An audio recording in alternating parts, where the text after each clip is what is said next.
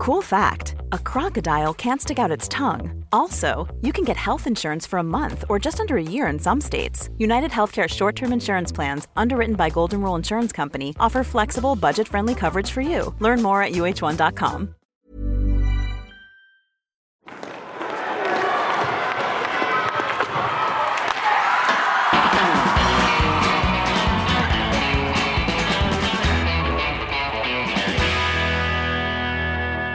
Vi skriver den 10 maj och det är dags att podda om svensk hockey. Det är ju så lite galet den här säsongen att den här finalen som avgörs nu både i Hockeyallsvenskan och i SHL verkar ju inte ta slut. Men vi har i alla fall en vecka kvar av eh, högproduktiv och högkvalitetshockey. Jag ska inleda med att ställa en liten klyschig fråga till dig, Abris. Men den finns faktiskt en, en djupare ton igen. Hur mår du? Ja, men det är helt okej okay faktiskt nu. Det var lite jobbiga timmar igår kväll och i natt där. Jag tror att jag hade fått i mig något som inte var, var så lämpligt. Så att, eh, men det, det har rättat till sig nu, så att jag mår, mår bra, är laddad inför dagen och, eh, och sådär. Så det känns skönt. Man vill ju, helst, man vill ju vara på topp när det, när det ska avgöras. Jag vet ju att du är en råbiff-älskare. Uh, är det en uh, intresse som kommer förändras nu? Ah, jag vet inte. Det är lätt att skylla på den. Det kan ju ha varit något annat också, så jag vet inte. Jag ska inte det, det är ju svårt att, pricka in exakt vad det var för någonting, men, men, men något var det i alla fall som inte skulle vara, som inte skulle vara kvar. Och vi har också med oss Mattias Karlsson, eh, also known as Kolan. Då. Hur har din helg varit? Nej, den har varit mycket bra. Um, jag har tittat på hockey och jag har haft lite festligheter och sen har jag även varit med en av mina söner och spelat hockey. Så att, eh, ja, det var en, en bra helg. Ja, ja, men vad roligt. Eh, vi drar igång direkt och jag tänkte att jag inleda och prata med den hockeyallsvenska finalen. Jag ska upp här på måndagen och eh, antar att jag ska följa den där finalen till the bitter end. Då. Eh, Timrå leder ju med 2-1 och Det var ett helt sjukt uppehåll här. 20 dagar. Vad tycker du om eh, den hockeyallsvenska finalen generellt, Abris? Ja, nej, men det är ju lite olustigt nästan skulle jag vilja säga att sitta och titta på. Jag, jag försökte så gott det gick igår och, och se. Jag fick med mig det mesta. Har även sett lite efterhand nu på morgonen här och eh, jag... Fan, det, det känns inget bra i magen. I dubbel bemärkelse kanske man ska säga. Vadå olustigt? Nej, men jag, jag, jag, Alltså vara borta så där länge i en så pass allvarlig sjukdom, tillbaka direkt och ut och topprestera på, på, på elitnivå. Alltså det, det, det kan inte vara sunt. Alltså elitidrott är väl inte sunt i grund och botten, men, men, eh, men eh, det här tar ju ytterligare ett steg. Mm, mm. Timrå malde ju ner Björklöven på, på söndagskvällen, får vi säga, då, och leder nu med 2-1 i matcher. Man är två matcher från att återigen ta sig till eh, till SHL. Då. Vad fick du för känsla när du såg, eh, när du såg matchen och, och ja, det uppehållet, Kolan? Uh, nej men, jag tycker det är lite roligt när man ser Jonathan Dahlén. Han var helt slut vid ett flertal tillfällen. Uh, det visar väl kanske lite grann hur den här sjukdomen slår på folk. Nu vet inte jag om han har varit sjuk eller inte, men, men hur som helst har de inte spelat match på tre veckor och det syns ju att uh, att man inte är van med det, den intensiteten som blir när man spelar match. För det, det blir aldrig samma på träning. Du får inte det här adrenalinpåslaget och så vidare. Adrenalin gör ju att man får några extra, eh, hjärtat slår lite mer. Eh, om du hade gjort samma, samma grej på träning så, så har du inte lika högt eh, adrenalinpåslag. Och då slår ju inte hjärtat lika många slag. Så kroppen får jobba mycket hårdare när det är match. Så blir det alltid. Men eh, ja, ja jag, jag tyckte väl jag är inne lite grann på det Abri säger också att eh, det är lite olustigt att, att det blir en sån här paus och sen så ska det på fem dagar så ska det i stort sett avgöras bara. Då ska det spelas fem matcher. Men kan det vara farligt för kroppen, Kolan? Att man pressar sig för hårt, tar, tar ut sig för mycket när kroppen inte är förberedd? Men det kan ju aldrig vara bra att när man kommer tillbaka direkt ifrån en sjukdom. För ofta som, i alla fall under min karriär, när jag har spelat så man är alltid tillbaka innan man är helt frisk. Så jag vet inte om eh, själva coronagrejen nu kanske ändrar inställningen till hur länge man ska vila efter man har varit sjuk. Men jag har då aldrig någonsin väntat ut min sjukdom och kommit tillbaka och varit helt frisk. Utan man spelar ju merparten av matcherna under en säsong med med någon sjukdom eller någon liten skavank. Det, det hör ju, tycker jag i alla fall, det har hört till Eh, och det är väl det man känner nu när man inte spelar längre. Jag var lite halvrisig förra veckan. Så jag har vilat nästan två veckor från att, att träna. Och bara tänker, men nu, nu har jag tid att låta kroppen vila. Så då kan jag träna när, när jag är frisk igen. Ja, du tackar nej till padel också, så du, var, du har lärt dig efter några år. Ja, jag vet. Eh, jag måste hålla mig lite lugn och försiktig. Men nu, nu är jag tillbaka igen. Men hur kommer det här gå då pojkar? Eh, Timrå leder som jag säger med 2-1 i matcher. Eh, drog ifrån Löven lite på söndagskvällen. Det var ju jämnt ett tag, Björklöven kom ikapp. Och sen så gasade Timrå lite på slutet. Jag får en känsla att Timrå har det lite bredare laget. Löven är skadeskjutet på backsidan. Man får gå runt. Man avslutade matchen igår med fem backar. Ju längre den här serien pågår och eftersom det är match nu redan ikväll igen, kan verkligen liksom Löven orka och vända det här, Abris? Ja, jag har ju tippat Löven, men jag, jag inser mer och mer att det här kommer att bli tufft. Och framförallt då, när jag la mitt tips så, så hade jag väl räknat in att Rahimi och Hellström skulle spela det mesta. Nu är också Belo borta sedan tidigare, så deras tre defensiva liksom, ja, nyckelpjäser är, är ju borta. Och det tycker jag också man ser lite grann på, på eh, exempelvis i boxplay och sådär. Man, man har inte de, de spelartyperna som behöver gå in och göra det där jobbet i, i vissa situationer och matcherna. Det är viktigt att man har en bra mix på, på ja, både back och forwardsidan naturligtvis. Så där, där tycker jag väl att eh, Löven har, har tappat en dimension med de här tre borta. Ja, och Plant blev ju skadad i matchen mm. i, i, igår där. Hur, hur, hur, du som har varit back många år, Kolan, där. Hur, hur är det möjligt att om man, om man, känner att vi är bara fem backar nu och, och vi måste vinna tre matcher den här veckan. Hur, hur motiverar man sig och hur tänker man sig då för att liksom få det, att det ska bli möjligt? Ja, men, eh, som back tror jag inte det är så svårt att motivera sig. Du vet ju att det kommer få spela hur mycket som helst och det är det man vill göra. Så eh, jag tror inte att det är något problem så. Det är mer att de ska, att de ska klara av att, att ha energi till alla matcherna. Det, det är inte säkert att, att det går. Jag tror inte att Björklöven kommer klara det. Men eh, de kommer nog göra allt de kan för att det ska, för att det ska gå. Hur gör man för att spara energi och spara kraft då, som back? Då? Ja, till att börja med så kan man ju... Du kan ju spela ganska smart och med det så menar jag att eh, du behöver ju inte alltid följa med upp i alla anfall utan du kan, du kan välja nerifrån och spela pucken. Du behöver inte åka så mycket med pucken utan låt pucken göra jobbet som man brukar säga. Att eh, du spelar pucken och sen så behöver du kanske inte följa med upp i en rush utan du kan, kan ta det lite lugnt. Du kommer ändå. Du kan komma i tredje våg istället för att komma och leda anfallet. En, det finns ju en del backar som är väldigt skridskostarka. Om vi, jag hade ju en eh, för några år sedan, han Kyle Kumiski, om ni kommer ihåg han. Mm. Han var väl i, i, i Modo framför allt. Det var en sån spelare som var precis överallt på hela banan. Han, hade, han spelade ju helt utan start och stopp. Eh, han hade ju jättehög fart hela tiden. Och Det kan ju kosta på att åka så mycket som man gör. Och det är lite det jag menar att man kanske kan spela lite mer som Lidström. Han åkte ju aldrig så med pucken. Han var rätt bra ändå. Kyle Kumiska, han gjorde ju några jättebra säsonger där. Eh, sen bara försvann han bort. Vad var, vad var hans trubbel, om man säger så? Liksom då? Ja, han hade ju skadeproblem. Skellefteå plockade in honom där och det blev helt misslyckat. Han spelade knappt den säsongen. Va? Sen tror jag han har slitit med skador hela... Eh, sen dess. Eh, har inte kollat upp mm. hans senaste år, men jag vet i alla fall att det var... Han stor... spelade i Düsseldorf faktiskt, i DEL, och nu 16 poäng. Då. Han gjorde ju hela 32 poäng i, i elitserien med Modo 2013. Jag vet att vi hade något program där, Hockeystudion, där vi åkte runt och delade ut pris till månadens lirare. Och då vet jag att han plockade väl hem två stycken av dem där och, och, och kanske var, kanske var elitseriens bästa back den här säsongen. Mm. En sån där spelare är lätt att se för att han, han åker ju och har mycket puck. Det är, det är svårare att se de här andra killarna som kanske spelar, spelar enkla passningar och, och inte gör några misstag. Eh, även när du spelar bra så syns det ju inte. När du bara passar fram de här korta insticken och, och sådär. Så det behöver inte bara vara positivt att synas hela tiden. Nej, nej. Det har varit en speciell hockeyallsvensk final ja, på många sätt. Eh, men kanske speciellt med det här att det blir ett uppehåll på hela 20 dagar här nu mellan, mellan matcherna. Björklöven verkar ju inte riktigt vara där ännu, det vill säga att man är slitet och så vidare.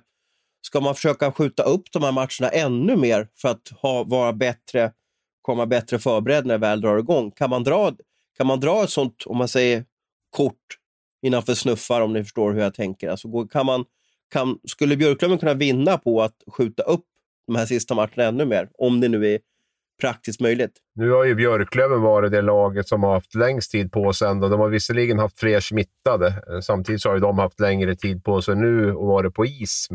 Nej, jag, jag, jag vill nog bara försöka avsluta den här säsongen. Det kommer ju inte att bli, kommer inte att bli rättvist på något sätt hur vi än gör. Om vi så väntar till, till augusti så kommer det inte att, att bli någon rättvisa i det här. Så nu är det nog bara att, att spela klart det här. Um, och så får det bli, får det bli som, som det blir lite grann. Det, är ju, det blir också mm. intressant. Hur kommer vi att se på den här säsongen i ett historiskt perspektiv? Alltså det är helt sjukt. Det är inget folk på läktaren, det är långa uppehåll för covid. Spelare tvingas spela direkt de kommer tillbaka. Så jag undrar hur vi kommer att tänka om tio år om den här säsongen. Och sen har du ju också en, jag eh, satt och läste någon krönika i, i, eh, om den här hockeyallsvenska finalen och då, då var någon som skrev där, tappar ju eh, krönikörens namn tyvärr nu, eh, men att fallet för det laget som förlorar blir oerhört stort också. Det vill säga att man kanske avslutar säsongen 15 maj. Eh, man har satsat för att ta sig till SHL. Man går inte upp. Man tappar sina bästa spelare. Man måste börja bygga om från början igen.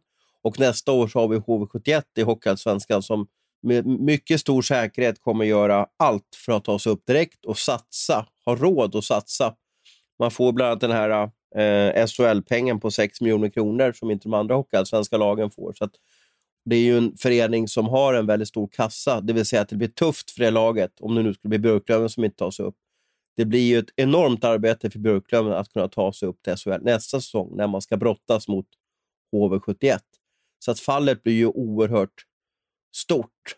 Kan du köpa de här tankarna, Abris? Ja, nej, men fullt ut. Jag menar, tittar man på Björklöven i det här fallet så var det ju de flesta valde ju att stanna kvar där efter förra säsongen därför att det blev som det blev. Och jag tror inte att det, jag tror inte att det blir lika lätt att behålla spelarna den här gången, att de är kvar två år i, i allsvenskan där, utan det kommer nog att, kommer nog att tappa en del spelare om det, om det nu är Björklöven då som, som inte går upp. Så det, det, är, det, är, det är skittufft. Och två år i rad också drabbas av där covid egentligen har en väldigt, väldigt stor inverkan på på, det sportsliga utfallet. Det, det måste ju vara jäkligt tufft liksom, när man försöker som ledare och spelare att göra allt för att, för att lyckas med den här drömmen. Då, och, så, och så kommer de här yttre faktorerna två år i rad och, och påverkar så starkt. Det finns ju en grej till också. Nu när de spelar så länge som de gör, deras eh, försäsong blir ju inte så bra. Ehm, det normala är ju att man brukar börja senast i början på maj med sommarträning. De kommer inte börja förrän i juni. Så de kommer egentligen bara träna en månad, sen blir det semester. Mm. Så de kommer ju tappa en del mm. på, ja, det, på det också. också. En faktor. Nästa måndag eh, så är hockeysäsongen slut. Eh, det vill säga, då har vi ett nytt lag då, eh, i SHL.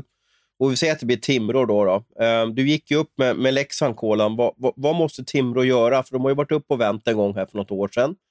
Sådär. Vad, vad måste de göra för att kunna hålla sig kvar i SHL? Man måste ju vara medveten om att man behöver ju uppdatera truppen. Det är ju nummer ett. Du måste ju in med en helt ny femma i alla fall. Två toppbackar och tre toppforwards minst. Och sen så måste man göra allt för att kunna ha kvar Jonathan Dahlén, men det tror jag inte är något problem om de går upp. Han verkar ju inte vilja spela ja. någon annanstans. Eh, men det är väl de sakerna som jag ser som viktiga. För det, vad jag förstår så är det ju en del spelare i Timrå som är klar för andra lag. Men jag vet inte hur det blir om de går upp. Det kanske ni har bättre koll på. Ja, alltså Kent Norberg, sportchefen, sa ju till oss i en tv-sändning att, att han hade ju klart med alla spelare om de går upp. Det var, det var ingen spelare som, som, eh, som skulle lämna då, utan de var väl skriven så i alla fall. Så att går de upp så, så gör de det med Timrå. Okay. Det skulle inte bli så här som när de gick upp, gick upp förra gången när Didrik Strömberg och några till lämnade för de hade gjort klart redan. Utan nu, nu fanns det väl en sån, ett sånt, en sån uppgörelse mellan dem som jag fattade. Ja, men det är ju bra. För då kan de ändå kanske behålla en, en stomme med spelare som har, som har varit där ett tag. Sen går de upp i SHL så tror jag just för Timrås del är det bra. Det finns ju lite folk. Jag menar Anton Lander är kanske sugen på att komma hem. Jag vet inte hur det ser ut för han. Eh, det kanske finns, jag tänker en sån som som vi precis sa där, Didrik Strömberg, han kanske kan komma tillbaka när Timrå har gått upp och HV har ramlat ur. Jag vet inte, men det, det borde ändå finnas lite spelare som kanske kan vara aktuella för... Jag tror ändå att Timrå och Sundsvall är en, eh, ett attraktivt ställe att, att bo på. Så mm, de har nog inga problem att locka till sig spelare om det bara finns en, en god ekonomi. Vi har ju Pääjärvi också då, som eh, har varit ute väldigt många år. Då. Nu har han ju varit i Jaroslav och Moskva här eh, senaste tiden. Han kanske också är sugen att komma hem, vad nu hem är för honom, om det är Skåne eller, eller Sundsvall. Det ska låta vara osagt. Men de har ju en del godbitar som är lite rätt ålder att kunna komma hem. Så att eh, Kent Norberg får ju, får ju jobba där. Måste ju ha en riktigt bra målvakt också, har man ju märkt. att Kanske ett supermåste för att kunna hålla sig kvar i, i eh, SHL. Uh, eh, tror ni Timrå har större chans än Björklöven eller tvärtom att, att på sikt bli ett stabilt SHL-lag? Vad säger du, Abris? Jag tror väl kanske Björklöven på sitt sätt med, med, med en större, ja, något större stad i alla fall och, och, och, väldigt liksom att allt ligger i Umeå där. Timrå är ju lite mer uppdelat, Timrå och Sundsvall. Eh, så har väl de kanske större förutsättningar på det sättet. Samtidigt som jag tycker Timrå känns stabilare som organisation på något sätt. De, de, de, eh, Kent Norberg har varit där länge. Han, han, han, eh, och liksom det, är ett, det är ett större lugn ändå, även historiskt, runt Timrå. Björklöven har ju ja, nästan jämt varit en lite halvstrulig klubb. Sådär. Och där, därför tycker jag kanske Timrå på det sättet. Så jag skulle säga att det är 50-50 där lite grann faktiskt mellan, mellan de två lagen. De har olika styrkor och eh, olika svagheter. Vi får se vad som händer. Eh, det är alltså två hockeymatcher som pågår just nu, i, eller två finaler får vi säga. Så alltså, vi har också final i SHL. Då har Växjö skaffat sig smashläge. Eh, jag tycker att det här är nästan lite orättvist med Växjö. Vad, vad säger du, Kola? Jag tycker nästan Rögle har varit bättre i, i många av de här matcherna. Ja, jag håller med helt klart. Men det är väl det som är grejen med Växjö, att de ser ju aldrig bra ut. De är bra fast de ser inte bra ut. De vann serien och de har ju fortsatt på samma väg här i, i slutspelet. Det är ingenting i spelet som... Det, det, går inte jättefort, men de är, de är skickliga på att hålla i pucken och de skapar sina målchanser ändå. Inte jättemånga målchanser, men tillräckligt många för att, för att göra mål. Sen eh, har de ett väldigt stabilt försvarsspel. Och nu får de ändå spela mot det, som jag tycker är det bäst spelande laget i serien. Eh, och Växjö visar ju ändå att de klarar av att stänga ner dem. Så att de är ju, tycker jag, värdiga vinnare om de nu går och, och vinner. Mm. Du ska ju ner ikväll här, eh, Abis. Du ska sätta dig på tåget precis efter vår podd. Där. Det blir en lång resa till, till de mörka Smålandsskogarna. Vad har du för förväntningar på kvällens match då? Känslan är nog att det kommer att se ut ganska mycket som det har gjort. Eh, det var väl i... Ja, vad blir det nu då? 3-1 står det nu. Det var ju i, i tredje matchen då, som, som Rögle fick lite utdelning. Lite, lite enklare utdelning än man fått tidigare, som jag kände att man liksom lyfte lite grann och seglade ifrån. Men annars har det ju varit ganska, ganska likt. Liksom att Rögle kommer ut ganska bra, och sen, men sen, sen lyfter det inte riktigt. Va? Utan man, man, jag tycker också, precis som Kolan, att det är Rögle känns ju som det bättre laget, men, men, och, och Växjö imponerar väl inte fullt ut någon gång egentligen, förutom att de, de vinner ju matcher och de, det är ju jätteimponerande på sitt sätt. Så jag, jag, tror att det kommer att bli en väldigt jämn, tajt tillställning idag och jag blir inte förvånad om, om Växjö vinner i sadden. Och det kanske Pontus Holmberg avgör också. Igen, ja. Det vore helt sjukt. Ja. Sportbladet har ju en, en eh, rutin och erfarenhet, så jag tror att den eh, började väl kanske 2000 ett. Du får flika in här AB som är ute och cyklar. Men vi guldmålar ju alltid någon, någon typ av hjältar, guldhjältar då. Eh, vem tror du blir guldmålad i Växjö om de vinner ikväll?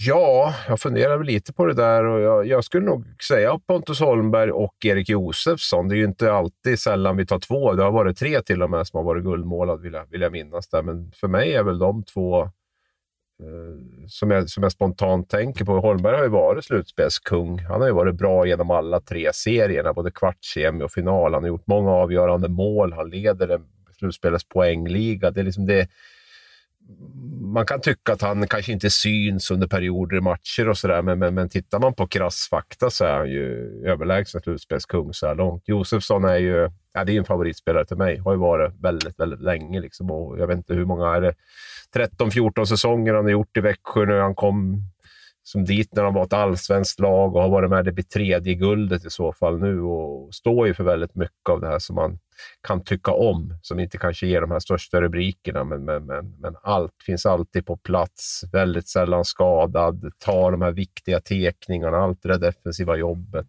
Nej, det för, mig, för mig är det de två som, som jag tycker vi ska lägga guldfärg på. Hur gammal är Josefsson? Han är 34. 34. Okay. Vem hade du guldmålat, Kolan? Vilka tycker du liksom är de som symboliserar det här guldet för, för Växjö, om det nu blir Växjö? Ja, det är svårt att bortse från eh, Pontus Holmberg, helt klart. Eh, det, får, det får bli han. Och sen kan de guldmåla Sam, tycker jag. Sam? Ja, det hade varit en rolig grej mm. faktiskt. Mm. Vi har väl aldrig guldmålat en tränare, Abris? Nej. Kommer du ihåg vem den första var vi guldmålade? Nej, det här var ju före min tid, men kan det ha varit typ så här, eh, Davidsson eller Jörgen Jönsson eller något? Ja, Challe Berglund tror jag var. Berglund. Faktiskt. Ja, just det. 2001 sa du ja. Det borde jag kanske Ja, på något hotellrum vid Stureplan där ja. vet jag att det var någon, någon guldmålning där. Ja, just det. Ja, eh, och, och sådär. Ja, det blir spännande att, att, se. Det. Matchen börjar ju åtta ikväll, så det kan bli, det kan bli riktigt natten ner där. Då. Vad måste Rögle göra, Kolan, för att liksom vända på det här? 3-0 eh, är omöjligt att vända. 3-1 har ju gått rent historiskt i både svensk hockey och NHL-hockey, men det är ju procenten är inte stora. Jag läste att den här statistikdjuren, Better than a Monkey, hade väl eh, Rögles chanser till 11 procent. Ja, jag har i alla fall varit med och förlorat ett 3-1 övertag. Så jag vet precis hur det känns. Eh, alltså när vi ramlade ur med Karlskrona, låg vi, då ledde vi med 3-1 mot Timrå och förlorade. Vad hände i serien? Vad var det som gjorde att ni tappade momentum? Nej, men det, det lustiga med den serien var att de första fyra matcherna när vi leder med 3-1, då var ju Timrå mycket bättre alla matcherna. Vi hade ju bara flyt. Och sen tyckte jag då att de sista matcherna som vi spelade så var det vi som hade övertaget. Eh, vi sköt ut dem fullständigt, men eh, det hjälpte inte. Det, de eh, kontrade och, och, gjorde mål istället. Så att det blev en helt annan matchbild av någon konstig anledning. Men eh, det blev som det blev där. Men ja, vad, vad Rögle ska göra nu då? Jag, jag tycker ändå att de, de spelar ju bra det finns inte mycket och, som, som man kanske ska ändra på så. Det är väl mer att eh, de kanske måste försöka ta sig ännu mer till lite farligare målchanser kan jag tycka. När jag ser matcherna så. Det är inte alltid det blir... De skjuter rätt mycket skott men det kanske inte alltid det blir de bästa lägena. Utan de måste försöka ta sig in lite bättre lägen och skjuta lite mer direktskott skulle jag säga. Ja, vi får se vad som händer. Jag är också oerhört glad över att jag vet inte vem som har tänkt till, om det är SHL, Hockeyallsvenskan eller Simor eller vem det är nu då, eller om det är Svenska Hockeyförbundet. För vi har i alla fall en match som börjar klockan 18.00 idag. Det är då eh, Björklöven mot eh, Timrå och så har vi match 20.00 då. Och eh, det är ju då eh, Växjö mot, mot Rögle. Så vi får i alla fall fyra timmar av riktigt rolig hockey. Jag har, har stört mig på det här slutspelet när matcherna börjat samtidigt. Jag har inte förstått varför och så vidare. Men det finns säkert någon anledning anledning till det i alla fall. Vilken match ser du mest fram emot då, Kolan? Eh, men jag vill ju se eh, Växjö vinna SM-guld. Så jag ser fram emot den. Och Abris? Ja, jag är ju på plats i Växjö så det vore väl konstigt om jag, om jag sa det andra. Då. Utan ja, nej, men det är väl en avgörande match oavsett vilken, vilken det gäller så, så, så lyfter man väl fram den. Och det, som sagt, det kan ju avgöras i Växjö ikväll. Det kan det ju inte göra i Umeå. Där.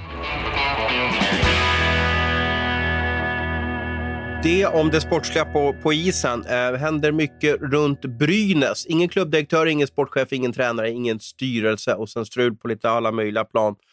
Eh, du som bor ganska nära Sätraåsen där.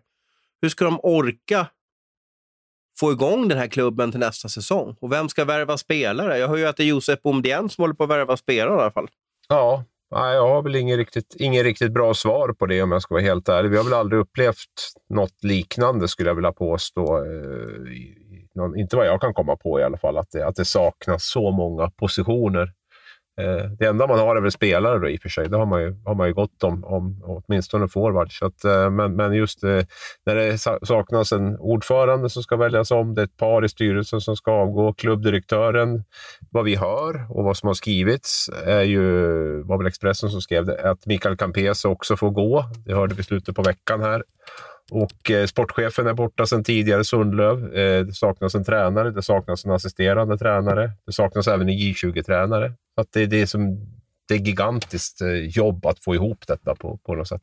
Vem är det som bestämmer i föreningen då? Ja, det är en jättebra fråga. Och den, den är ju, jag menar, har du en klubbdirektör som är på väg ut, du har en ordförande som är på väg att avgå, du har en eh, du vet ju inte om valberedningens förslag, när det nu kommer, om det blir godtaget heller. Det kan ju bli att det röstas fram en annan kandidat som medlemmarna förespråkar. Så att, ditt svar, svar på din fråga är ju ingen, skulle jag vilja säga i det här läget. Det finns ju ingen som bestämmer det just nu. Och Det är väl det som är det stora problemet. Det har vi väl också märkt när det har varit frågor runt klubben, att det är, det är ingen i ledande position som kliver fram och, och, och svarar. Man är som ett stort hangarfartyg på, på på Östersjön utan kapten, ska man säga så? Eller? Ja, det är ju, det är ju absolut ingen överdrift. Kanske tur att man inte är Panamakanalen då, då så man fastnar. Eller Suez, Suez i alla fall. Ja, precis. precis. Silly season, ska säga, vad har vi där då? Eh, jag har bara fått in lite, lite eh, röksignaler här från Malmö. Att man, eh om ni kan er historia där så var det så att Andreas Lilja har valt att hoppa av han kände att det gått lite snabbt, hade lite kontakt med honom förra veckan här och då berättade han att eh, eh, han har bara spelat hockey och gick direkt från typ bara spelare till att bli tränare och, och eh, först i Kristianstad och sen i Malmö och, och sådär. Så att han kände att han ville dra i handbromsen och tänka på familjen och andas lite. Han har lite paddelsatsning på gång, den goda Lilja också.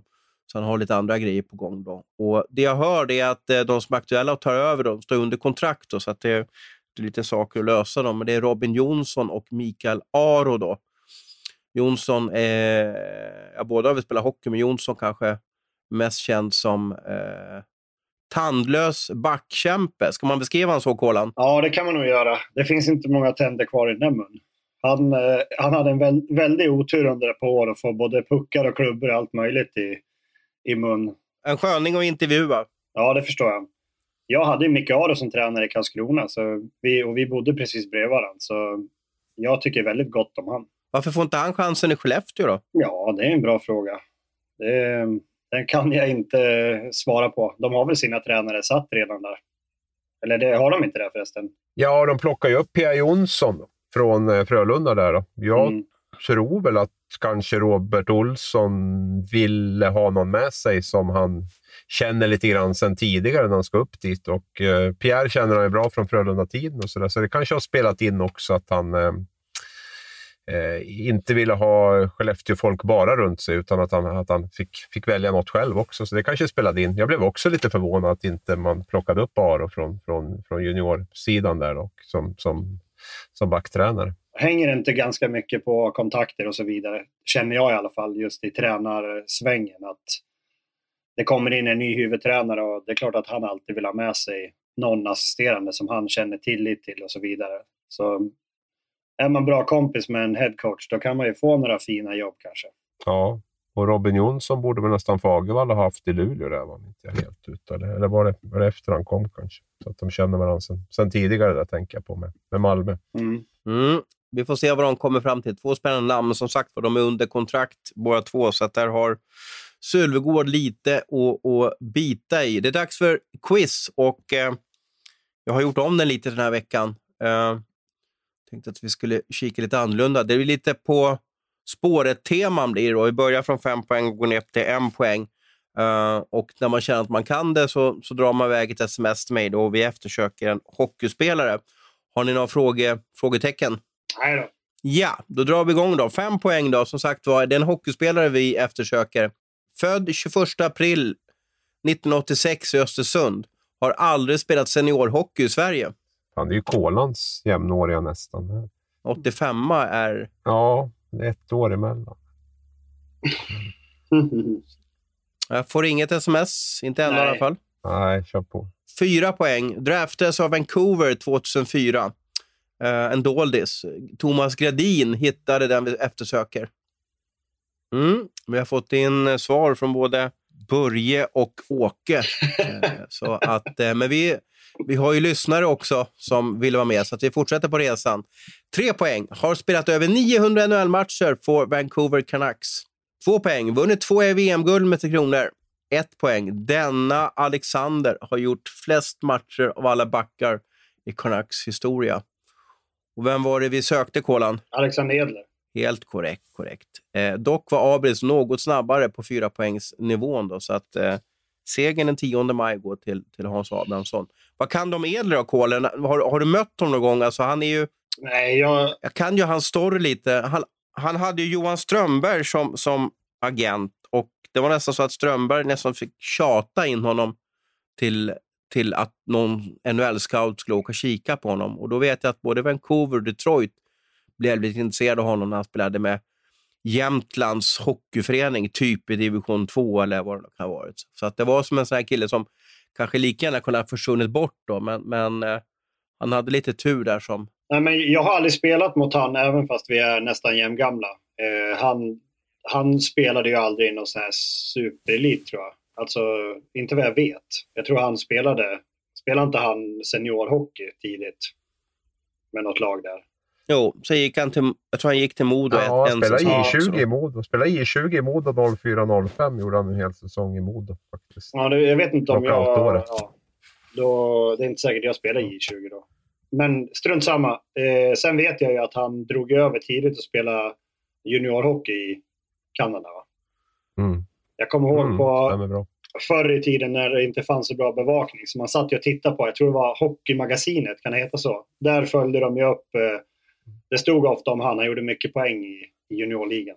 En sån här klassisk arbetshäst som, alltså, det var det jag hajade till på när jag satt här under gårdagen och funderade på att han, han, eh, han är stor i Vancouver. Hans kontrakt går faktiskt ur nu. Vi ska se vad de gör och vad de händer om de ska göra en, någon rebuild eller vad de tänker i Vancouver. De har ju, får ju inte igång det här skeppet riktigt ordentligt. Men då hyllas han ganska rejält. Jag såg att det var någon expert som har tagit ut de fem största svenskarna i Vancouvers historia. Vi har haft så fantastiskt många duktiga svenska hockeyspelare i eh, eh Vancouver. Givetvis var ju Sedinarna, om de kom delade etta eller om de kom etta, tvåa kommer jag inte ihåg. Och sen var det Näslund. Eh, och men sen var det Ölund och Edler som kom på topp fem där. Och då förstod man ju att eh, de har gjort rejält med avtryck eh, eh, i, i världens bästa hockeyliga. Vad är Edle bra på då, tycker du, Kolan? Han känns ju väldigt allround tycker jag ändå. Eh, jag tror när, i början så då såg man väl han som en offensiv spelare. Eh, men jag tycker att han över åren har utvecklats och spelar ju, han spelar väl alla lägen som går i en match, powerplay, boxplay, allting. Han lugn och fin med pucken, bra på skridskorna. Så det, det är inte konstigt att han har spelat 900 matcher i NHL. Han är väldigt bra. Ja, ja. Vi hade ju en liten silly nyhet här i, i veckan här då att eh, Niklas Hjalmarsson som har utgående kontrakt eh, i Arizona och eh, att han funderar eller sneglar eller kikar på att åka hem till HV71. Vi får se vad han väljer. Det kan ju dra ut på tiden för han kanske vill känna på lite NHL-bud och känna av familjesituationen och så vidare. Va, vad skulle en sån som Hjalmarsson betyda för HV71? Väldigt mycket. Det, han skulle ju bli lagets pappa såklart med all den erfarenhet som han har. Eh, och jag tror också att det sänder en signal, en väldigt stark signal om att den här sessionen i Allsvenskan ska bli väldigt kortvarig. Ja, jag får en känsla av att jag vet, inte, jag vet inte om han kommer lysa på isen, för han är ju inte en sån där Kyle Kamiski-typ som, som du pratar om, utan, utan på isen kanske man kommer bara... A lot can happen in three years, like a chatbot may be your new best friend. But what won't change? Needing health insurance. United Healthcare Tri Term Medical Plans, underwritten by Golden Rule Insurance Company, offer flexible, budget friendly coverage that lasts nearly three years in some states. Learn more at uh1.com. se en, en, en rejäl, rejäl back och de, de lyser ju liksom aldrig riktigt. Men jag tror mot supportrar, sponsorer, ja, mot eh, möjligheter att kunna värva till sig spelare så tror jag att det är ovärderligt att få in en sån där... Eh, det var ju lite liknande resa som Rögle gjorde när de fick tillbaka Kenny Jönsson. Att de får tillbaka en, en, en, eh, ja, en, en, en spelare som kanske nästan blir ja, nästan lite odödlig om han lyckas med sitt uppdrag och spela upp laget till SHL igen. Men sen är ju han en otroligt bra person också. Det är ju, han påminner lite grann om just Johan Davidsson i sättet hur han är. Och, eh, han är väldigt öppen mot folk och alla kan prata med honom. Han är otroligt social och väldigt snäll kille. Vad, vad krävs det? Nu har ju inte du varit NHL-stjärna, Kolan, som, som, som Hjalmarsson har varit här och sådär. Men vad krävs det för en sån kille att kunna ja, motivera sig att åka och spela, ta bussen och åka till Västervik? Jag tror inte att det är något problem för han. Det är hans... Eh, menar, han, han har tillbringat väldigt mycket tid i HV71. Det är ändå hans... Nu är inte han från Jönköping från början, men... Eh, Eksjö? Ja, han har ju tillbringat sina juniorår och, och det här och han bor ett stenkast från ishallen i nästan ett palats kan man väl säga. Eh, så jag tror att HV71 betyder väldigt mycket för han och jag tror att någonstans han vill nog gärna vara med på en sån här resa att ta upp dem igen. För han får ju, som vi säger, en sån status kanske att eh, man, man, kommer aldrig att glömma honom. Om han är med på den här resan. Det är mycket som ska få fungera när man flyttar hem. Eh, familjen Hjalmarsson har varit väldigt många år i Nordamerika och barnen har i stort sett bara bott i, i Nordamerika också, Chicago och Arizona. Så det är mycket att tänka på. Det är inte bara att flytta hem heller. Så vi får se vad, eh, vad, vad, vad som händer framöver. Här. Har vi någon mer kille tror du från Nordamerika eller NHL? Har du något annat som du funderar på? Undrar om den där kan komma hem eller kan vi få någon mer sån där riktig smällkaramell här. Ed, Edler kanske då? Ja, jag, jag satt och kollade lite på honom där, och, men, men han har också varit gigantiskt många år där. Jag såg att han hade en jag tror det var nordamerikansk fru och så vidare också. Så det känns som att han nästan kommer stanna där borta, att han inte kommer komma hem. Det var bara en känsla jag fick när jag körde honom lite snabbt i, i Google-systemet där. Carl Söderberg? Ja. Uh, han har det lite tufft där borta va? Ja, jag, har, jag har inte så bra koll på han, men de har ju ett rätt bra lag där i Colorado va? Ja, ja. vi får se. Där känns det som att det är givet att han, att han åker till Malmö i alla fall. Mm. Ja, vi får se vad som händer. Det blir spännande eh, veckor, spännande tid som kommer här. Vad hade vi mer på? Du hade någon mer punkt på manuslistan där, Abis? Har du någon annan punkt som du tänkte vi skulle ta upp? Eh, vi pratade lite grann om eh, lite nya ledarstaber bland annat där. Eh, både Linköping och Örebro har gjort en ganska total makeover där, till viss del i alla fall. Eh, så att det är väl mm. intressant att se lite grann hur de, hur de tänker och, och, och, bygger runt det där. Jag tycker att det är ganska intressant i och med att jag hävdar då att, att, att ledarstaben är extremt viktiga i SHL. Och då, klart att då, då är det intressant att se hur de, hur de tänker och hur de bygger och, och, och så vidare. Hur ska en perfekt ledarstab se ut, Kolan? Du som har varit runt i många klubbar och, och sådär. Vad, vad, vad, vad, vad måste ske för att liksom det ska gå bra på isen till slut? Jag tycker att eh det är viktigt att en, en huvudtränare är väldigt tydlig och har en, en, fast plan om hur man vill göra och hur man vill spela. Jag gillar också när en huvudtränare är väldigt på. Eh, lite det här Bulan-stuket, att man, man ligger på spelarna. Abbott är likadan. Jag tror ändå att du får ut lite mer om du själv är väldigt aktiv och visar ett jäkla engagemang. Du har så mycket att vinna på det.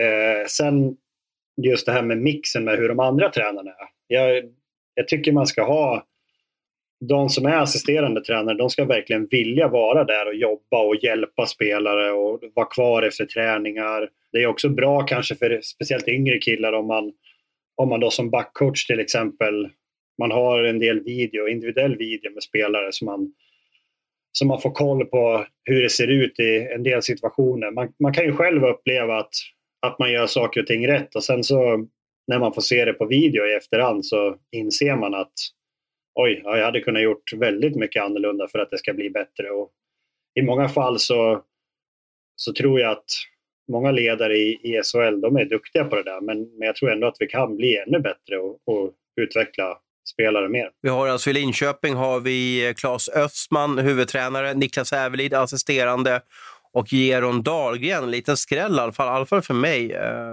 eh, blev också assisterande där. I Örebro har vi eh, mycket Stefan. Stefan Nyman, Stefan Klockare och Niklas Eriksson. Och Niklas Eriksson är ju kvar sedan förra året, då, men både Nyman och Klockare Eh, är ju nya där. Uh, vem vinner coachmatchen tycker du, Abris, mellan Linköping och Örebro om vi sätter de här namnen mot varandra? Nej, det är väl ändå fördel för Örebro där, det måste jag säga. Vi har ju, Niklas har ju visat flera år att han är en bra huvudtränare. Claes Östman är alldeles ny på den positionen och sen uh, har ju vi Ja, jag tycker ju Stefan Nyman ändå gjorde ett bra jobb i, i, i Djurgården. Det gjorde han ju. Och, eh, sen fick han ju inte chansen här i HV. Så för mig är ju han en, en skicklig backtränare i SHL. Och Stefan Klockare, man kan ju säga vad man vill och hur framträdande roll han har haft i Skellefteå och så vidare. Han har ändå varit med och, och vunnit och varit med i toppen väldigt mycket. Det har varit under många år. Så för mig så är det väl fördel Örebro. Då. Ja, och tänk vilken säsong han har haft, eh, eh Nyman. Alltså, mm. Hur många matcher var han med i båset överhuvudtaget? I HV71. Det var väl fram till november eller någonting i alla fall, har jag för mig. Eller var det, ja. var det kortare ändå? Hoppas att han är alert och orkar nu i alla fall eh, komma tillbaka. Vi måste styra upp honom till en långintervju för övrigt också. Jag måste, man vill ju höra hur han ser på allting och kommer hem där. Så att, eh, ja, det där blir, blir spännande.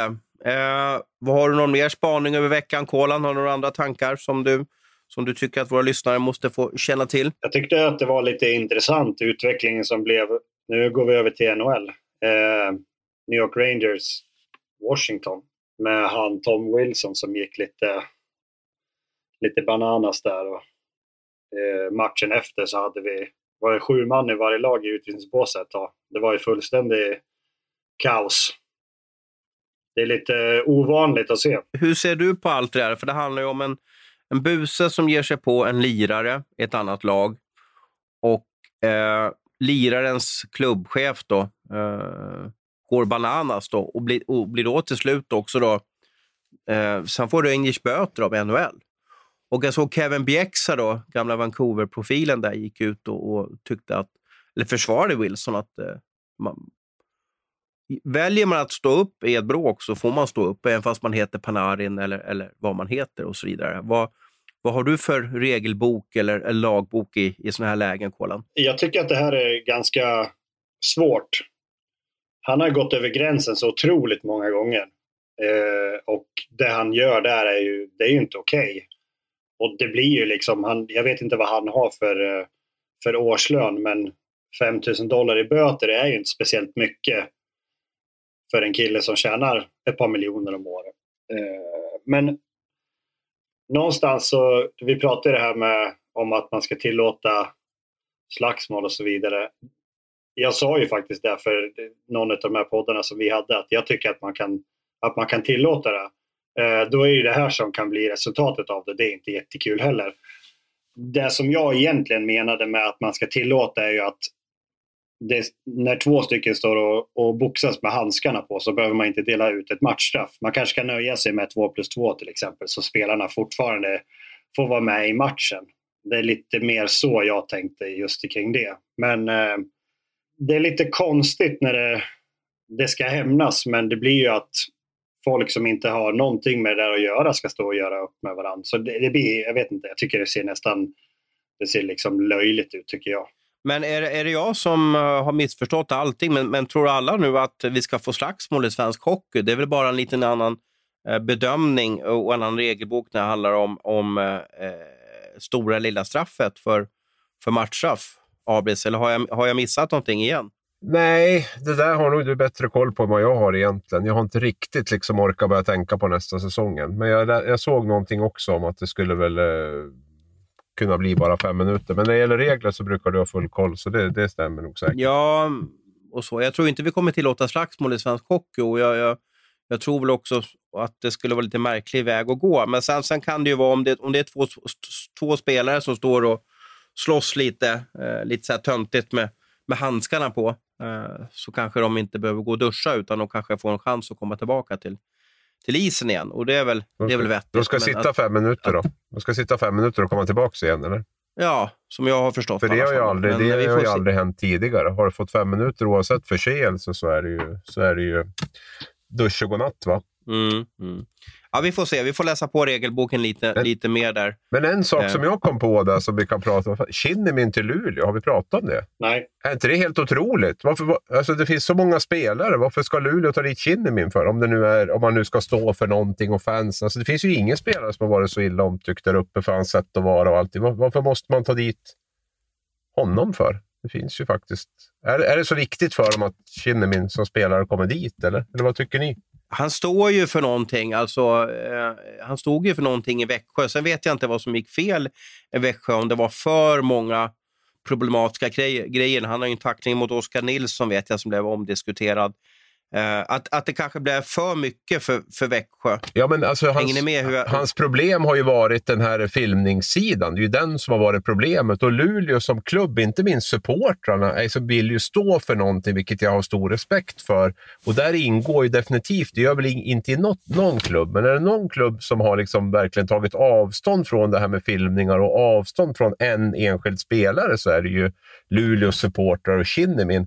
Och jag, jag har lite svårt faktiskt att förstå varför det är så viktigt för, för dem att ta dit Kinnimin nu helt plötsligt. Och för, jag kanske är lite så gammal och nostalgisk, men jag kan ju tycka att om man nu står för någonting och verkligen avtryckt den avskyn för, för den typen av spelare han har varit och företrätt som, när det gäller den här filmningsbiten.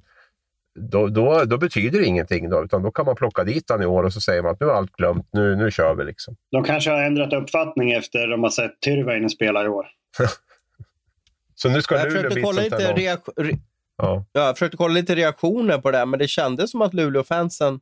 Ja, jag alltså... vet ju att det var... Jag, jag, säger inte att det är en liknande grej, men jag vet att någon när, när eh, Marcus Nilsson, då, eh, för detta NHL-kille och, och spelade i Djurgården i många år, när han lämnade Djurgården och, och, gick till HV och sen skulle tillbaka till Djurgården, då satte ju fansen ner foten och, och, det blev ju aldrig bra på grund av att fansen inte, de hade krismöten där med styrelsen och så vidare fansen gillade ju inte att, att klubben tog tillbaka Marcus. Uh, I det här fallet så, så verkar det vara lite annorlunda. Att fansen, jag tycker nog, de är misstänksamma mot det hela, men känner jag känner att de får suga lite på det så tycker de nog att det är okej. Okay. Det var ju en liten annan bakgrund med Marcus Nilsson också. Jo, det var det. Var. Men han har ju...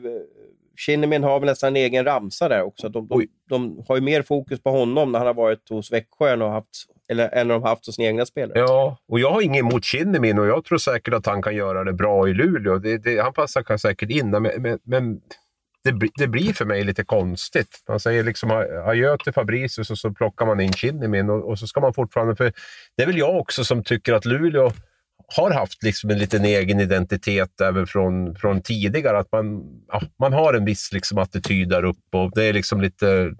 Man har inga klappor utan det klappas med händer och man, liksom, man gillar spelare som, som, som står upp och, och, och liksom inte ramlar omkull och, och sådär. Man hånar ju plastklubbar hit och plastklubbar dit. Men då, för mig blir det här lite, lite konstigt faktiskt. Just för att jag tycker att det finns andra bra spelare man kan ta dit i så fall om man vill ha någon typ av integritet, integritet kvar. Hur är han att möta på isen, Kolan? Jag tycker han är rätt så bra som spelare. Han är ju ganska liten och ettrig, bra skridskoåkare. Eh, sen är han ju... Ja, han, är ju svår att spela mot på det att han, om du rör han så kan han helt plötsligt falla ihop bara. Det är som att någon har monterat bort skenorna på skridskorna ibland. Så eh, det, det kan vara... Sådana spelare är ju svåra för att rör du dem så ramlar de ihop och så kan du sitta i utvisningsbåset fast du egentligen inte har gjort någonting. Så eh, de är lite obehagliga de där spelarna. Han har ju eh, domarnas ögon på sig hela tiden. Jag gjorde en intervju med honom i höstas och då, då sa han det. Att han, och det tycker alla de här busarna. Jag känner igen det när man pratar med många av de här också. Jämtin och, och, och Kåberg. Och, att de tyckte att de fick liksom mer utvisningar på grund av sitt nummer eller sitt namn på ryggen. Och det tyckte ju Kinnamin att han var liksom förföljd. I Tyskland, han har varit i Tyskland nu, Mannheim den här säsongen. Och då tycker han att där får han chanser och domarna är så schyssta mot honom. Men i Sverige så tyckte han ju att han var jagad byte där. Så det talar ju också emot det. Varför ska han välja Sverige igen, komma tillbaka och, och ja, det blir ett jäkla liv och, och, och domarna, direkt när han gör någonting så får han två minuter och så vidare. Men eh, han kanske gillar svensk hockey, eh, kanske gillar Sverige och sen handlar det väl om löner också. Jag vet inte hur lönenivån är i tyska ligan jämfört med, med svenska ligan. Har, har, har inte direkt superinsyn hur lön, lönerna har gått under pandemin här i DEL. Nej, och det är, alltså, jag vill ju förtydliga det att det är ju en, alltså, han är, det är ju en duktig spelare och otroligt liksom bra att ta media tycker jag, även när det har varit blåst lite runt honom. Och så, så det är inte att jag har något personligt emot varken Kinnevin eller Luleå. Jag bara funderar på det var väl den sista ändå man tänkte skulle kanske gå till Luleå. Men det, gränserna är kanske helt utsudda när det gäller, gäller den där typen av, av saker. Har du haft någon sån här klubb som du har känt om att det varit helt kört för dig att gå till Kolan? Eh, jag, det har inte varit något sånt på grund av att jag kör över någon, för jag tacklades ju inte speciellt mycket när jag spelade. Men eh, jag tror ju att jag skulle ha svårt till exempel att komma tillbaka till Timrå med tanke på hur vi avslutade, ja, hur uppbrottet blev där och samma med Karlskrona hade kanske också varit svårt för det slutade på samma sak. Jag, jag har ju alltid eh, stått upp för vad som är rätt för, för oss spelare och jag blir alltid förbannad när klubbar inte kan ge rätt för sig. Har man tagit på sig ett, ett uppdrag och eh, man skriver kontrakt, då ska man också följa det. Och när klubbar inte gör det så, så hamnar man i, jag hamnar i konflikt med dem. Och det är bara två klubbar som inte har skött den ekonomiska biten och de två klubbarna har jag hamnat i konflikt med. Så det är på grund av det som, som gör att jag inte skulle komma tillbaka dit för fansen de gillar ju inte mig. De gillar ju sin egen klubb men de har ingen aning om att klubben inte kunde sköta sig just då. Mm. Du kanske är ett eh, tänkbart namn till att ta över Siko, spela facket Siko i framtiden? Nej, det tror jag inte. Eh, men jag skulle ju kunna tänka mig att, att, vara med och hjälpa till där för jag, jag tror ändå att det finns, eh, det finns grejer som man, man skulle kunna vara med och hjälpa till med och jag, jag är inte rädd för att tycka saker heller. Så ja, kanske. Får se vad Zacke på Sika om han, om han hör av sig någon gång. Precis. Jag vet ju att i Karlskrona så slarvar de och var sena lite med pensionsdelen av lönen där. Vad var det som strulade i Timrå som, du, som propparna gick på dig? Nej, men det var ju samma sak. Eh, och på den tiden så visste inte jag Aha. regler och så vidare. De var ju, de var ju skyldiga, tror jag, sex månader pensionsbetalningar. Så det är ganska mycket pengar vi pratar om. Eh, ja. ja. så att... Eh, och den statliga lönegarantin den täcker ju bara 180 000 eller vad det är. 160, det är någonting sånt där. Så hade klubben gått i konkurs så hade jag då personligen blivit av med kanske en halv miljon kronor som jag inte hade fått tillbaka. Och det är ju, ja. så ska det inte, det ska inte få gå till så i en SHL-förening. Så är det bara. Vad, vad var det som gjorde att Timrå, ja det var väl dålig ekonomi antar jag, det är därför de släpade med. Eh, det var ju lite vanligare för några år sedan var att man släpade med den här pensionsdelen till spelarna. Då. Men, men eh, eh, var det någon annan speciell anledning att de gjorde det till er spelare eller var det bara att det var dålig likviditet just, just för tillfället? Nej, men i, alltså, i grund och botten så tror jag att ingen klubb gör det med flit, att de sitter och håller på pengarna. För att det, det kan jag inte tänka mig. Utan jag, jag kan förstå att, att klubbar har problem med ekonomi och så vidare. Men eh, eh, förr var det i alla fall... De var inte så bra på att berätta att saker och ting inte gick bra. Jag, jag kan ha förståelse för om, om någon kommer ner och berättar hur läget är. Men eh, det var inte så ofta sådana uppdateringar kom. Utan man, det kom bara inte in några pengar. Så ja, det är ändå det är ändå min framtid. De pengarna som, som jag sätter av där. Det är ju någonting som jag ska kunna leva på när jag slutar med hockeyn. För då har jag rätt många år kvar där jag har hamnat nu. Jag är 36 och har, jag har ingen utbildning eller någonting. Så att de här pengarna är ju något som, som jag behöver ha. Och då vill man ju inte ge bort dem för att ja, någon klubb slarvar. Mm, mm. Jag fattar. Jag tror att man, man som hockeyspelare är, är, är, ganska liten där kan jag gissa på något sätt. Man vågar inte stöta sig eller, eller något sånt där. Jag kan gissa att det är så mycket pengar i omlopp och att ett nytt kontrakt ska skrivas längre fram och då, då vill man inte bråka. Har jag rätt där? Nej, men så är det ju. Och sen tror jag i, i många fall, ni eh, journalister, ni är ju ganska duktiga på att snappa upp när såna här grejer kommer. Att eh, det är problem med ekonomi och så vidare. Och då, ni försöker få tag på spelare som vill prata, eller som vågar prata. Och det är inte så många. Det är en sån som jag som kan, kan göra det. Um, många, jag tror en del klubbar vill ju att, att det ska vara locket på.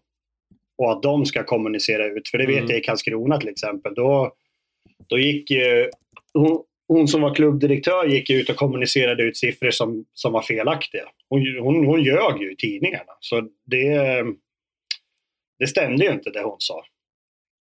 Hon sa att det, att det fattades 3000 kronor. Det finns väl ingen människa i hela världen som skulle bråka om 3000 kronor.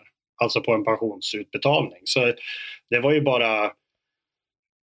Då förstår du ju att man, att man som enskild spelare då vill att det här stämmer ju inte. Det måste ni förstå. Fansen måste ju förstå. Jag vill ju inte vara en sån person som ja, jag går till tidningen för 3000 kronor. Det var ju, så är det absolut inte. Så man vill ju på något sätt få, få en upprättelse i det där. Mm, mm, mm. Ja, vi får se vad som händer. Men visst sköter klubbarna bättre nu? Va? Eller är det bättre kontroll och koll på det hela? Eller vad, vad hör du nu för tiden från dina hockeypolare? Nej, jag, som jag förstår det i alla fall här med, med Leksand, allting har skötts eh, jättebra. Jag hade inga som helst problem.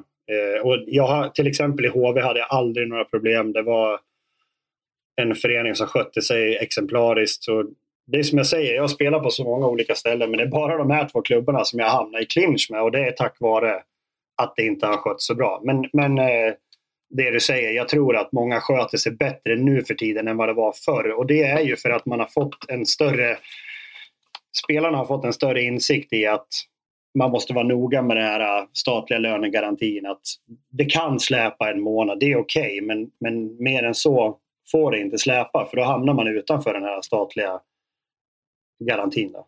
Ja, bra lektion från eh, Mattias eh, Karlsson. Nu är det dags för oss att avrunda. Eh, Abri ska springa till Gävle tågstation och sätta sig ner och mysa lite med, med, med SJ och hoppas att eh, tåget går bra, även fast det stökar lite. med Mycket regn har vi här i, i Stockholm och jag ska börja, börja med mig norröver till eh, eh, till Umeå. Får se om det är snö kvar där uppe och kolla på en rolig match. Eh, tack för att ni lyssnade på oss den här veckan och ha nu en underbar eh, hockeyvecka.